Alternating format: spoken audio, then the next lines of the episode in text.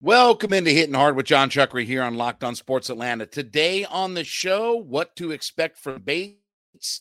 Are things getting to a critical mass point?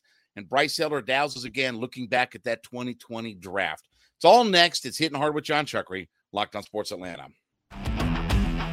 This is Hitting Hard with Jon Chuckery, part of Locked On Sports Atlanta. And it starts now.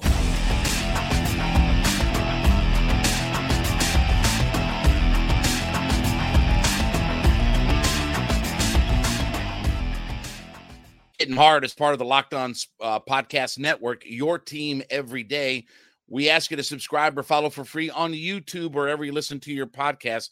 Get the latest episodes of Hitting Hard as soon as they become available. Also, check us out on the Sirius XM app as well, and follow me on my personal Twitter page at JMCH316. So, what do we expect out of Jesse Bates this upcoming season? So, what should be the expectations? Obviously, the Falcons dumped a whole bunch of money into the safety position, right? And look, he was the number one safety in the free agent market and all this kind of stuff. Second team All Pro in 2020, probably his best year as a pro. He's been one of the better safeties in all of the NFL over the last couple of few years. But we obviously spend, I think he's got the fourth highest um, fourth highest contract among active safeties. So we've obviously spent a lot of good money on him.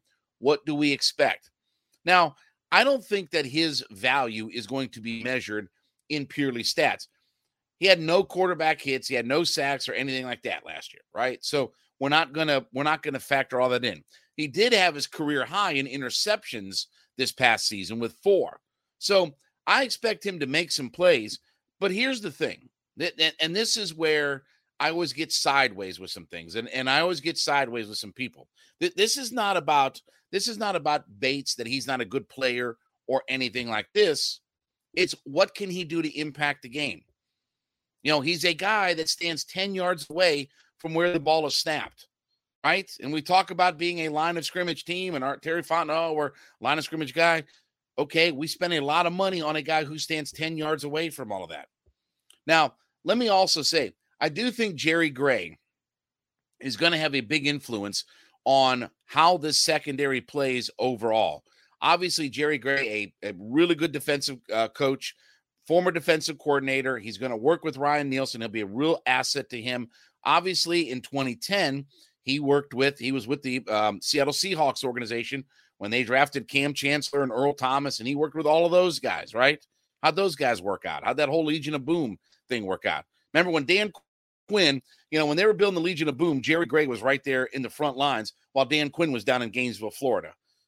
Sorry, that's a shot at Dan Quinn. But anyway, um, but look, if Jesse Bates is going to, I guess, for lack of a better term, justify the contract, then I need a first or second team all pro kind of year out of him. I need a year where he's again what he was in 2020 when he was a second team all pro. And again, I don't know that his impact is going to be felt by pure stats because, again, it's hard for a safety to accumulate stats. But when you think about the great safeties in the game, uh, Troy Polamalu, Ed Reed, Ronnie Lott, those guys had a real impact on the game. I mean, Ed Reed was one of the most impactful players in the history of the NFL. Troy Polamalu was a real impact player for that Steelers defense. Now, again, I'm not comparing him to Troy Polamalu or Ed Reed, and I'm saying he's got to be one of those guys. But when you talk about the safety position, there aren't as many of those guys. I mean, you know, listen, Kam Chancellor, Earl Thomas, those were impactful players. Kam Chancellor was a real impactful players. And and Bates is a good sized guy, 6'1, 200 pounds, can probably come up, help with the run, in coverage, uh, whatever it's going to be for him. But I do think that this has got to be a Pro Bowl, all pro kind of season for him. And the last couple of years have been pretty good for him. I mean, his pro football focus numbers grade out pretty well.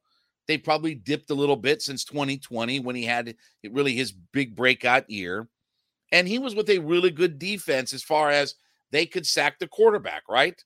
Like the this one of the, the, the only if if nothing else, the Cincinnati Bengals were a team that could sack the quarterback, right? They brought Trey Hendrickson in a couple years ago, and all he did was set the franchise record for sacks in a season. That's all he did. Okay. So when you can do that, you, you can make your back end of your secondary look much better. But I need Jesse Bates to be an impactful player, and, and he needs to influence games. Again, we have all of these guys that we've spent high draft capital on, high free agent money on that stand further away from the football. Well, you're just being a hater and all that. No, I'm telling you that again, guys near the point of the football. My my philosophy on football is very simple. The closer to the football when it's placed on the ground that you are great, the better your team will be. And I think Jesse Bates is a really good player. Would I have spent $14 million a year on a safety? No. But again, he wanted to be here and it was a logical fit. And again, he was looking for a change, right? He had almost two years to negotiate with the Cincinnati Bengals. He was he was not going to play for the Cincinnati Bengals again. So a lot of it made sense for him to be here in Atlanta. And okay, I get all that. And hopefully Jerry Gray's a guy who coaches him up, coaches our defensive backs up, coaches up Grant, Hawkins, all of these guys, whoever whoever it is back there. But I need Jesse Bates when I look up, the only stat that I want to see out of Jesse Bates isn't worried about, I'm not worried about interceptions. I'm not worried about uh, sacks. I'm not worried about quarterback hits. I'm not worried about passes defended. I'm not worried about tackles for loss.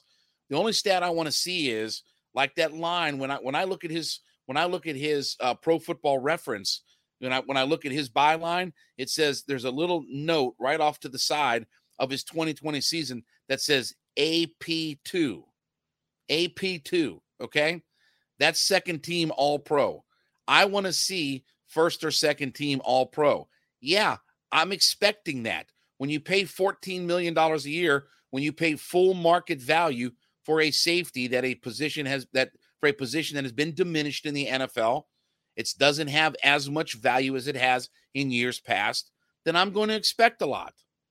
And he's got to be a guy that changes up games. I expect him to win a game for us this year. I expect his play to win us a game. But as long as I see right off to the side of pro football reference, when in that far right column, as long as I see PB, AP1, AP2, that's the only stat that's going to matter to me. That's the only thing. I don't care about his other ancillary stats and things like that because it's going to be hard to judge his safety with it.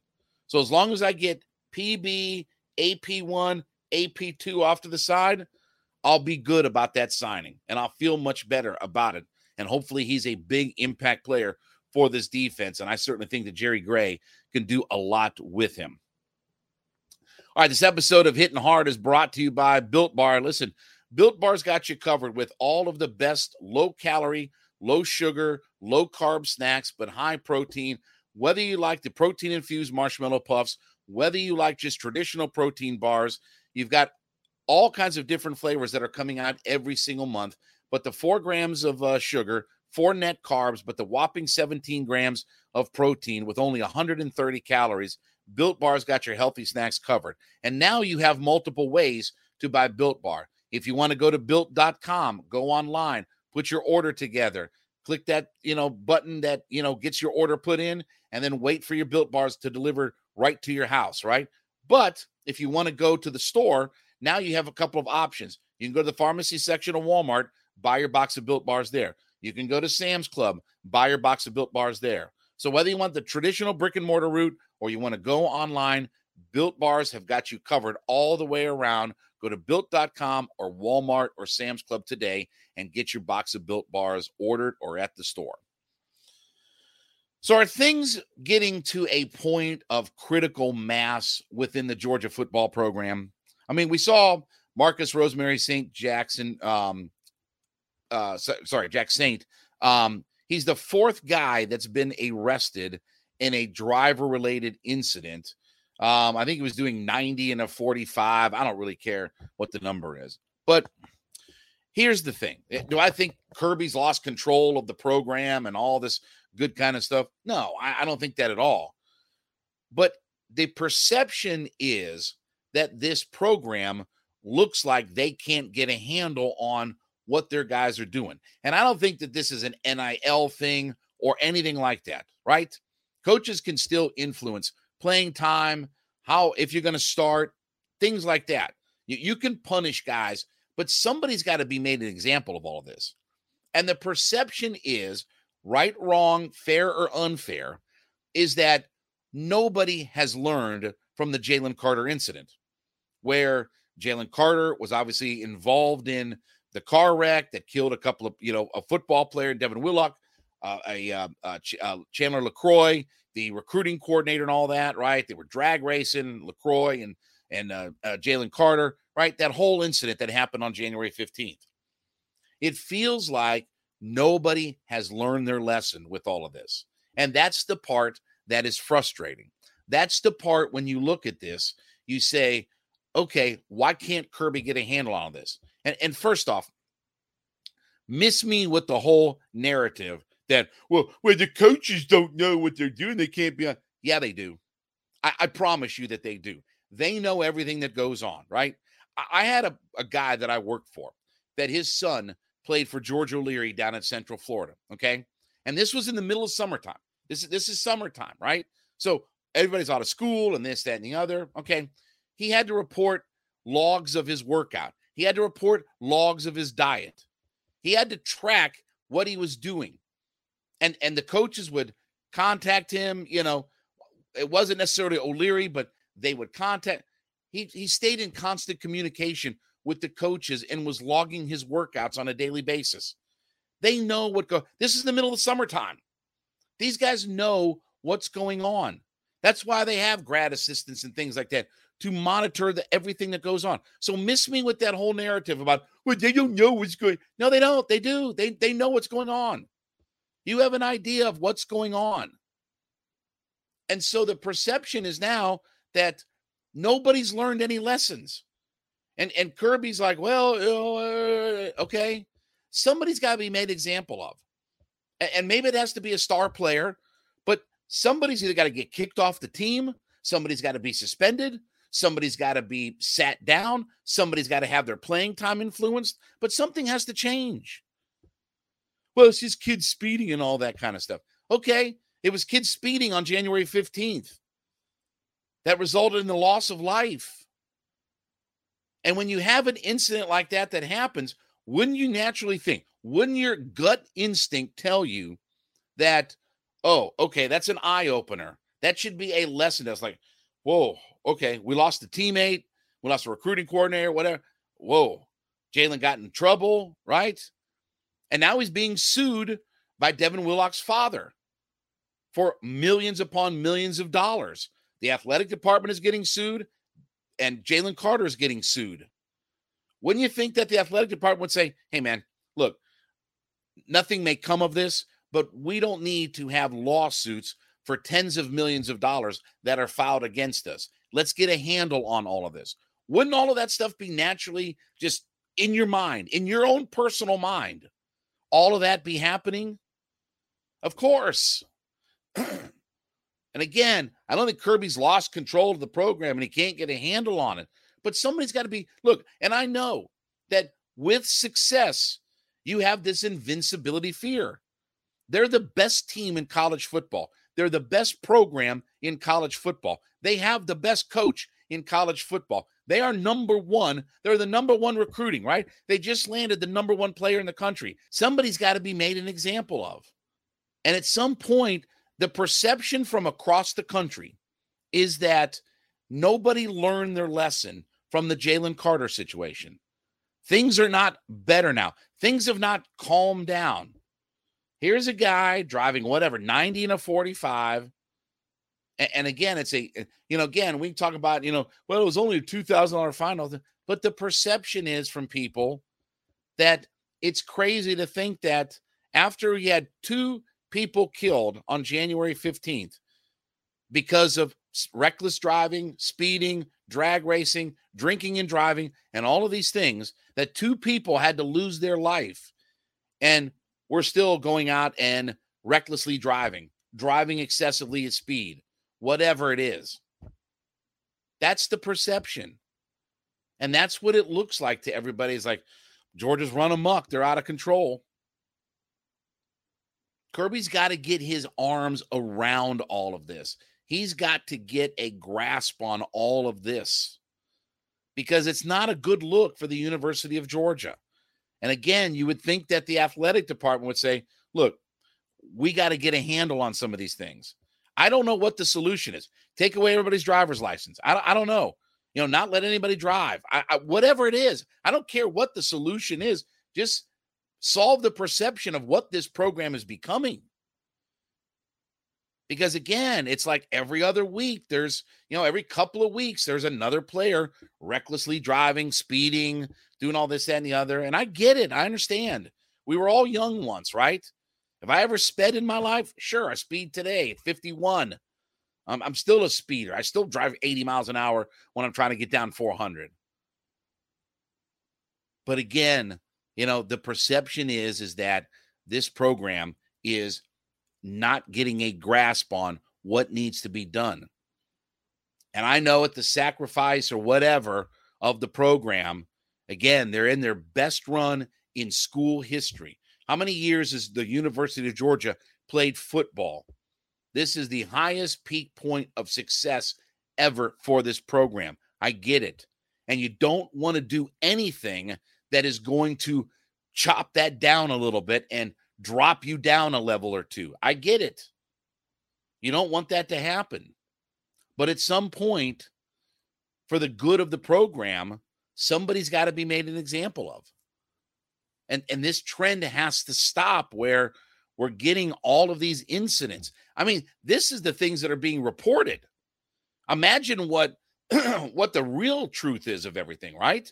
Imagine what the reality is of incidents that haven't been reported or where the cop said, "Hey, okay, we we'll let this slide or what have you." Right? So again, the perception is the fact that you didn't learn your lesson from two people dying. And that's where the problem becomes is that they look at Kirby and say, "Why can't we get a grasp on this thing? Why do we have to why does the athletic department and Jalen Carter have to be sued for tens of millions of dollars right now because of these incidents. Why why why can we not why can we not slow guys down from driving 90 miles an hour in a 45? Again, we'll probably hear in a couple of weeks that somebody else is driving 90 in a 45, right? That seems to be the trend right now. So until Kirby gets his arms around this thing, somebody's got to be made an example of. I don't care what that is. You suspend a guy, you kick him off the team, whatever. At some point, you have to send a message to your players that this behavior is not going to become acceptable. This is not going to be the norm. This is not how we're going to operate business wise with this program. Yeah, there'll be incidents and things like that along the way, but it's bop, bop, bop, bop, bop, bop, bop, bop, one right after another. So until Kirby gets his arms around this and makes an example of somebody, who knows? Again, this is the things we know. I can't even imagine what we don't know. All right, as you make Hitting Hard your first listen every day, make sure you go into whatever podcast platform that you're listening on and let us know that you're an everyday listener to the program. So we thank you so much for being a part of our ever growing community. A little bit more than a year into this now. So we've grown exponent- exponentially. And obviously, we thank you for all of that. Let us know in the comments section of whatever platform you're on that you're an everydayer, as we like to call them, being an everyday listener to our program. So Bryce Elder really pitched well again last night. Braves obviously walk off win last night. Ozzie's got the um, sacrifice fly to score Riley and all that, and it was all good.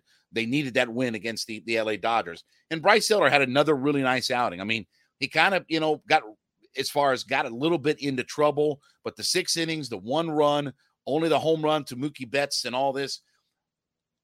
Again, when you're looking at Elder and some of these guys, it, it takes me back to the idea of what this 2020 draft class was. If you look at the 2020 draft class, these are the five players, or sorry, four players that they selected. Jared Schuster was in the first round. Jesse Franklin was in the third round. Spencer Strider was in round number four, and Bryce Elder was in round number five. And I really do think that when you are going to look back in five years or what have you to this draft class, this is going to be one of the great draft classes in Braves franchise history. Because I think Schuster is still a guy that's on the rise. Yeah, he's had his bumps and things like that along the way, but certainly he has showed you some signs that he can be effective at the major league level. And again, you never know with pitchers. But if you get Schuster and you have Strider, who we know Strider is the most dominant pitcher in the National League. I'll say it. He's the most dominant guy in the National League right now. Bryce Elder is fantastic right now. He's again leading the league in ERA. He's at 2.01 ERA right now. He's 3 and 0, 2.01 ERA. I think he's only given up what? He's he's only in uh, his 10 starts uh, for this year. He's only given he's given up one run or less in 6 of those starts. Now think about that. One run or less in 6 starts this year. 6 of his 10. So 60% of his starts are one run or less in a sport that is trying to generate as much offense as they can. That runs are up and all this kind of stuff, right? With all these different rule changes and blah, blah, blah, blah, blah, right? The run scoring is higher than it's been, you know, in the last few years. Batting averages are higher than they've been in the last few years, right? Stolen bases, on and on and on and on. Trying to create faster games with more offense. And Elder this year has only given up one run or less in six of his 10 starts. He's been outstanding. And look, as they're battling through all these injuries, the the, the Max Frieds and the Kyle Wrights and all these guys that are battling, the Ian Anderson down for the year, all the injuries that they're fighting through. Strider, Elder, and Morton are holding down the fort right now. But when we look back in probably a few years, we're going to look back at that 2020 draft class. If you've got three pitchers that are high caliber guys that could be staples of your rotation moving forward. And I think Jared Schuster will get to that point. You know, he's not there now, right? They're kind of figuring him out. And, you know, again, not everybody just clicks right away. And how many guys have we seen for the Braves in their pitching staff that over the years have been up, they've been down, they've been this, they've been that, they've been sideways, they've been, you know, whatever. You know, we we we we went through the Sean Newcombs and the Touki Toussaints and you know all these guys that that have been over the years for for the Braves organization. Sometimes it works out, sometimes it really doesn't. But this draft class is going to shape up to be outstanding. even if even if Elder and Strider are the only two guys, if Schuster even fails, and he was a first round pick, even if he doesn't become a staple of the rotation, the fact that Elder looks like he's here to stay and Strider is the most dominant starting pitcher in the National League, maybe in Major League Baseball, but certainly the National League this year, that alone makes your draft class high caliber and one of the great draft classes ever. If you can get two guys out of a out of a draft class with only four players that were picked that can be staples of your starting rotation for years to come, then you've already won. And if Schuster becomes that guy and he can figure some things out, and you can have three of your five guys that come all in one draft class. And by the way, too, in the 2020 draft, Remember, we had the pandemic. They didn't play minor league baseball. So some of these guys are legitimately behind. It's crazy to think that three years ago, Spencer Strider was pitching for the University of Clemson. And, and Schuster was at Wake Forest. So again, the fact that these guys, and it does speak to the development and it does speak to the scouting and everything along with it. I give the Braves a lot of credit, but this could shape up to be one of the great draft classes of all time for the Atlanta Braves. I don't know all the history of remembering all of the different draft classes and things like that. And I'm sure that there were draft classes in the 90s where they got the Ron Gants and people like that. And you know, obviously Steve Avery and guys like that. I, I don't remember all those draft classes. But here in more modern times, 2020 could shape up to be one of the better draft classes of all time for the Atlanta Braves. Even Strider and Elder alone are making this a really good draft class. And if Schuster gets in that mix, this will be one of the all timers for the Atlanta Braves. The fact that you can find three guys in your rotation to be staples for the long term. All right, thank you so much for making Hitting Hard with Jon Chuckery your first listen. Be sure to go in and leave us a comment in whatever platform that you're listening on that you're an everyday listener to the program. So we like to call them our everydayers, right? So be a listener to the show every single day. Leave us a comment. Let us know that you're listening in five days a week. We thank you so much for being a part of our audience. You can certainly catch, sorry, subscribe or follow for free on YouTube or wherever you listen to your podcast. You can get the latest episodes of Hitting Hard as soon as they become available. Check us out on the Sirius XM app as well. And then give me a follow on my personal Twitter page at JMCH316. We'll be back with you tomorrow. This has been Hitting Hard with Jon Chuckery, Locked on Sports Atlanta.